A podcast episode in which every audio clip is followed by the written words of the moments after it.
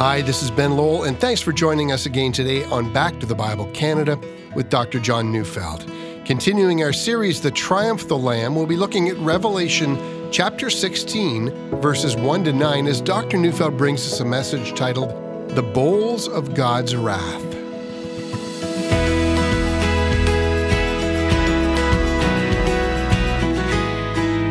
I don't know what you think it's going to be like when God overthrows this world and brings in universal judgment. I know some of you simply reject the idea, and the reason is simple. You can't imagine a God who would do that. And others are terrified by it, and still others kind of relish it, because this is the time for evil people to get their due. Now, you think that because you're convinced that your righteousness is enough. You think what God has given us. You know, He created our physical body, which includes our intellect and our five senses, the ways in which we interact with the world. We're a marvel of His engineering. But of course, God has given us so much more. The physical environment around us, including the air we breathe and the food we consume and the raw materials which we transform into things that better our lives. I mean, all of this is His gift in the earth that He fashioned. And furthermore, God has made us as relational beings so that out of this grow things like love, marriage, friendship, camaraderie. And instead of worshiping the Creator and giving Him endless thanks for His gifts, we have worshiped the creation. Indeed, we did more. We refused to give the Creator the thanks He was due. But since we were created to worship, well, we began to worship things ourselves, nature, the planetary orbs, the animals, anything but the Creator who has blessed our lives.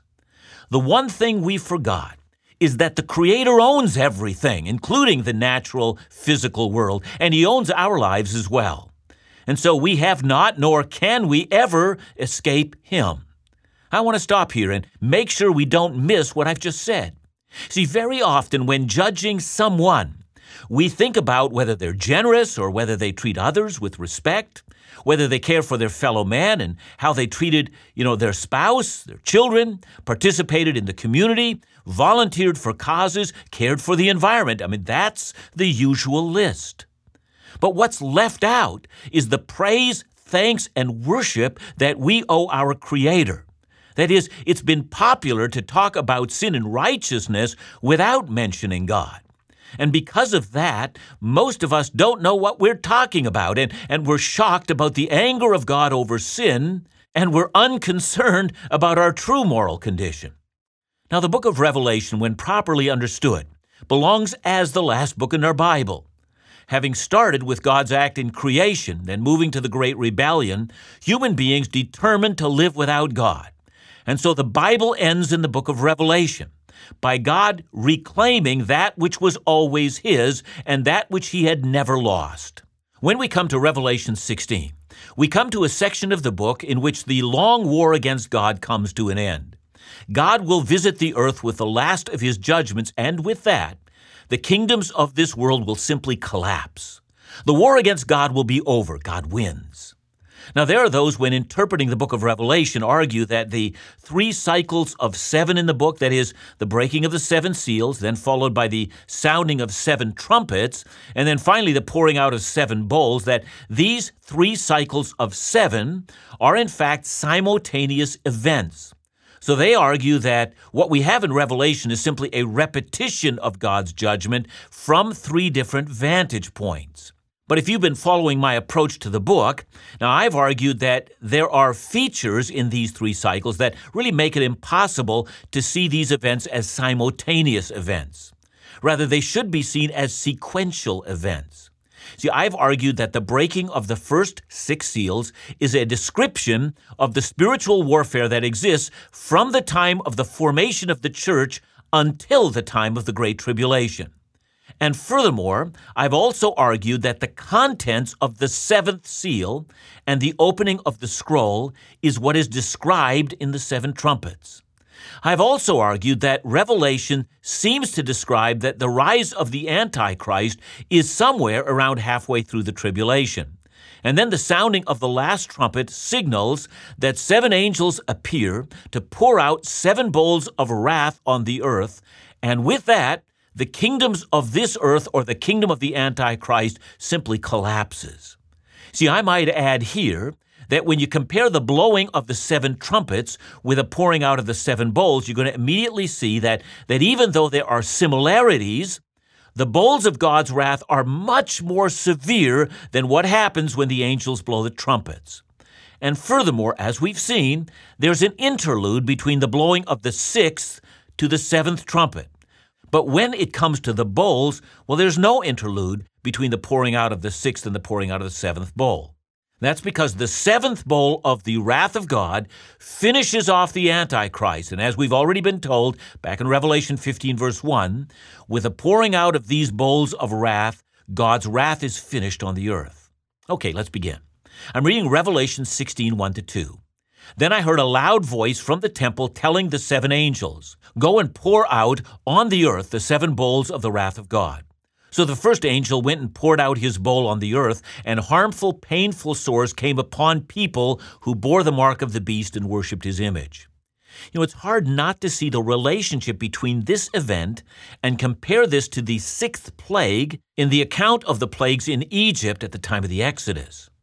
Moses was told to take handfuls of soot from a kiln and throw it into the air in front of Pharaoh, and it would become fine dust and break out onto boils on everyone. So I'm reading Exodus 9, verses 10 and 11. So they took soot from the kiln and stood before Pharaoh, and Moses threw it into the air, and it became boils, breaking out in sores on man and beast. And the magicians could not stand before Moses because of the boils, for the boils came upon the magicians and fell upon all Egypt. So, central to this account is that throughout these plagues on Egypt, God had worked to protect Israel. And that seems central also here in Revelation all of the advantages that the beast once bestowed on people are turned to disadvantage. At one point, the mark of the beast made you able to buy and sell, and now the mark of the beast causes boils to break out on you. And those who refuse the mark are spared by God. But who refuse the mark? Well, you know, if we've read Revelation rightly, only those who preferred Christ over the beast. Ultimately, only Christ followers are left resisting the beast. I hope you see the application. It's there for all of us. No matter what advantage you might think you have by compromising your faithfulness to Christ, that advantage is short lived. Eventually, this world is going to collapse, and all who love her will collapse with her. Now, please compare this first bowl with the blowing of the first trumpet. When the first trumpet sounded, one third of the earth was burned up, and so the first trumpet brought destruction to the earth. But in contrast, now, the first bowl is directed at those who worship the beast. Now to the second of the seven bowls of wrath. I'm reading Revelation 16, verse 3. The second angel poured out his bowl onto the earth, and it became like blood of a corpse and every living thing died that was in the sea. You know, like the first bowl, this second bowl also corresponds directly with one of the plagues in Egypt, and this one corresponds to the very first plague. In Exodus chapter 7, Moses and Aaron stand before Pharaoh, and Moses lifts up his staff and strikes the Nile, and the Nile turns to blood, and it kills off all the fish, making the Nile stink, and its water becomes undrinkable. And it should also be noted that when the trumpets were sounded in Revelation, the second trumpet resulted in one third of the waters becoming blood. And that would cause great hardship on earth, but this second bowl, as I've said before, is far more severe. At this bowl, all of the oceans die. You know, every once in a while, you know, we hear about the disappearance of species and what that means for this planet. And some years ago, I, a great deal of effort was put into the harvest of whales, trying to stop the practice. If this went on, we were told, all of the great animals of the deep would die, and what were the implications? But at the pouring out of this bowl in Revelation, all ocean life is dead. The entire oceans become a dead body of water. Nothing lives there at all. Now, how can anyone live if this happens? You know, it's my belief that the final seven bowls happen very quickly. One falls fairly quickly after the other. The earth itself is being killed not by pollution, hear me now, not by pollution, but by God Himself. It's as if God is saying to human beings, You thought you owned this earth and that you could control it. You never understood that everything, From the breath you breathed to the food you ate, to the water you drank, at each and every moment was but a gracious gift that came from my hand to you. What if I take it back? What a horrifying moment this must have been for the kingdom of the beast.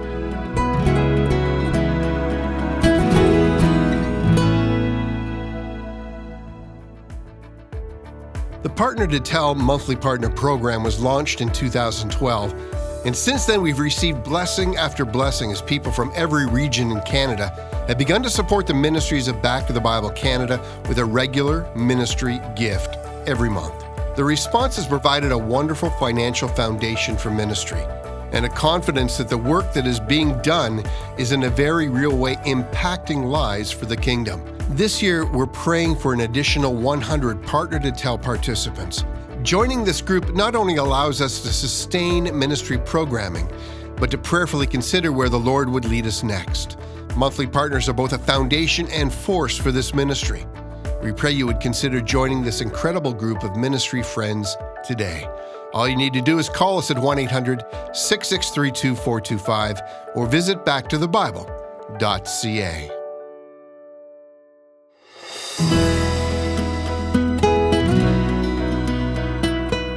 If the first two bowls of God's wrath seem frightening enough, hang on. The third angel is about to pour out the contents of his bowl onto the earth, so I'm reading now Revelation 16 4 to 7. The third angel poured out his bowl into the rivers and the springs of water, and they became blood. And I heard the angel in charge of the waters say, Just are you, O Holy One, who is and who was, for you brought these judgments.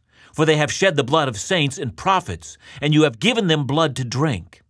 It is what they deserve. And I heard the altar saying, Yes, Lord God the Almighty, true and just are your judgments. You know, again, it's noteworthy to compare this third bowl with the sounding of the third trumpet.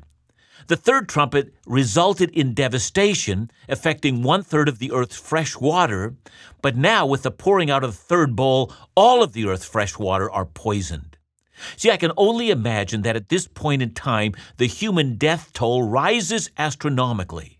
Now, in our day, that is the day in which we live, Estimates are that around 10% of the Earth's population does not have access to safe drinking water. And furthermore, right now, about one in five deaths of children under the age of five is directly attributed to water related disease. You know, it's for this reason that Christian relief agencies have long thought that giving people access to clean drinking water is essential for their long term future. And in essence, we might argue that with the pouring out of this third bowl, we're already looking at a doomed planet. And so, as shocked as we might be by this event, we immediately hear an announcement. The announcement comes from an angel in charge of the waters. Now, nowhere else in the Bible do we hear of an angel in charge of the waters. And so this passage is really curious. But back in Revelation 7, verse 1, we did read of four angels controlling the four winds. Well, because there's so little data about this, it's important not to build a Bible doctrine around this matter. But it does seem likely to me that God assigns various angels oversight of the ecology of the earth. Well, nonetheless, putting that matter aside, we do hear this angel saying that God's destruction of the fresh water is just.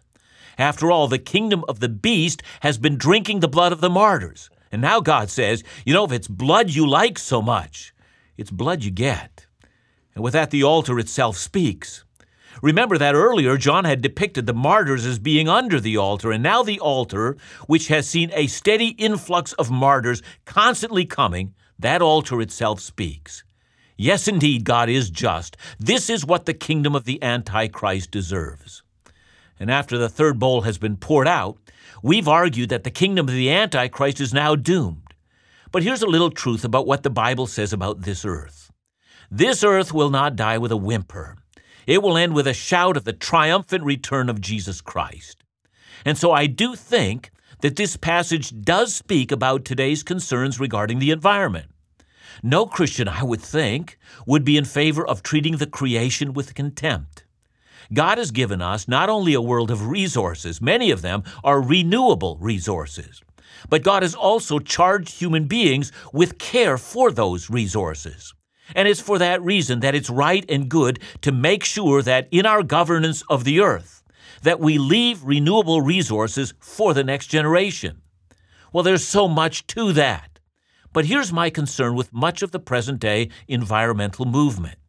See, many speak of the earth as if it were sacred, rather than speaking of the Creator as if He were sacred.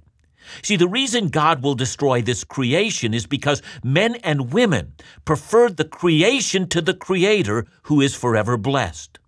See, this creation only exists when the Creator blesses it. And you can recycle all you want and drive an electric car, but when the Creator curses this planet, this planet will die. Well, very well. We come now to the fourth angel and the bowl that he pours out onto the earth. So I'm reading Revelation 16, verses 8 to 9. The fourth angel poured out his bowl on the sun, and it was allowed to scorch people with fire. They were scorched by the fierce heat, and they cursed the name of God who had power over these plagues. They did not repent and give him glory. So, would you notice again that little phrase, the sun was allowed to scorch people with fire? It was permitted to do this. See, I want you to think deeply about that statement. When the rain comes on this good earth and waters it, and vegetation grows, do you know why it is that it rains? It rains because a good God, in providential care, has allowed the rain to come. And especially for us who live in the northern parts of this world, we begin to notice that when the winter begins to fade and the sun returns in greater strength and warms the earth, spring is underway and the trees begin to bloom and flowers grow, and farmers are busy planting their seed, for now the earth awakens and life is popping up everywhere. See, I can't help every spring to remember the promise that God gave to Noah that while the earth remains, springtime and harvest, and summer and winter, and day and night, all of that is never going to cease. This does not happen because nature functions on its own, but because a good God orders the seasons and commands the earth to spring to life. But when the fourth angel pours out his bowl, not on the earth, but on the sun, suddenly the strength of the sun changes dramatically. You know, scientists already know that solar flares actually have an impact on the surface temperatures of the Earth. God now not only curses the Earth, he curses the sun. It now seems out of control. The regular, predictable patterns of seasons have been broken as the heat on Earth becomes unbearable. Imagine a world where everyone has human sores, where, where waters of the earth are dead and the heat is unbearable. John says at this point in time that people on the earth begin to curse God. It seems like all of the pretense is now gone. They might have forgotten God in the past when his ordering of nature made their lives pleasant. Then they lived without him, and they gave thanks to the gods of wood and stone, and they worshiped nature itself. But at the very point in time when the good earth becomes a cursed earth, the human response is not to curse the earth. Rather, what follows is cursing of God. You know, cursing as a whole is not only evil, but like all evil, it's very interesting. I mean, why is it that most cursing is against God? I mean, the name of Jesus has long been abused. A man hits his finger with his hammer. It's an accident. And his first response is not to curse his inattention, it's to curse the God who has allowed such a thing to happen. You know, before, when his hammer blows hit the nails perfectly, well, he took no thought of worshiping God for the skill God had placed into his body, but now his sinful mind finds no restraint as he raises his voice and utters curses against God loudly. And given this pattern of sinful fallen humanity, we find the human race acting on a grand scale after the very pattern it has followed throughout its history in the millions and millions of small ways it has acted out every day. See, the end times well, they're but an intensification of what we've always done. But John has still not done his description of the human plight during this deadly hour. He says, They did not repent and give him glory. You know, it seems in these desperate last days of the kingdoms of men, in these days when the kingdom of Antichrist is crumbling, and when all the proud boasting of the human race is coming to nothing, men still will not repent. The very heart of all human sin is hatred of God. The very fact that we owe God an infinite debt of gratitude, which begins with our debt to worship Him and carries on in our debt, that we humble ourselves before Him and submit to His commands. I mean, all this is offensive to fallen, sinful humanity. From the time of Adam's sin until now, we have wanted to pretend that we really are the gods, lords of the earth, able to harness the earth and make it serve our purposes and not God's purposes. Psalm 24, verse 1 and 2 says, The earth is the Lord's, fullness thereof, the world and those who dwell therein, for he has founded it upon the seas and established it upon the rivers. Yes, the earth has always been the Lord's. We're always merely tenants, and strange tenants indeed. Not only were we renting, our rent was paid by our landlord. Such was the grace in our arrangement. But we've lied to ourselves and told ourselves the building belongs to us. And so when the time is up, the owner tears his building down in order to build a new one, renewed, made perfect, fit for his purpose, in which he offers all who love him free rent for all eternity. and under these circumstances, all the fallen kingdom of Antichrist can do is curse and utterly refuse to acknowledge that which is obvious. The earth is the Lord's, and it is not ours. What a lesson! What a blessed matter! To repent of our sins, to acknowledge that we need God's forgiveness, that we have not offered to God what we owe to God, an infinite debt of gratitude, for thanks for all that God has done for us. You know, if that's you, why don't you start today? Begin by thanking God that He is God and that He has cared for your life. You owe Him an infinite debt of gratitude. And then ask Him to forgive you for all those times where you have not been grateful as you ought to have been.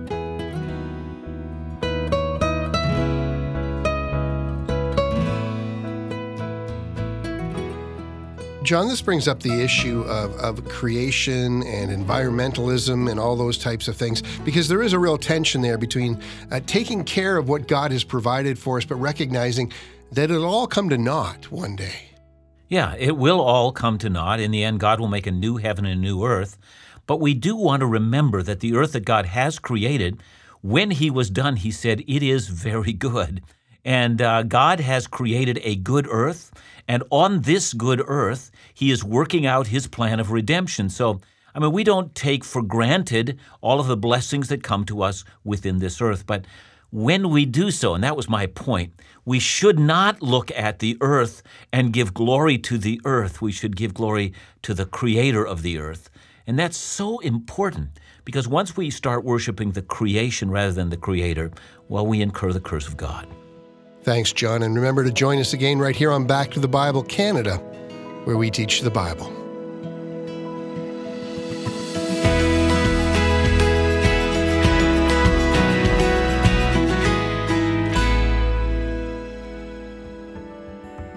I don't suppose it's difficult to imagine that one of Dr. Neufeld's most popular series is his teaching on the book of Revelation. Dr. Neufeld has taken an expositional approach to this series in the first two volumes, including chapters 1 to 11. Now, this month, for the very first time, we air The Triumph of the Lamb, Volume 3, teaching chapters 12 to 17. Message titles include The Greatest War in Human History, The Woman and the Dragon, On Eagle's Wings, and The Beast.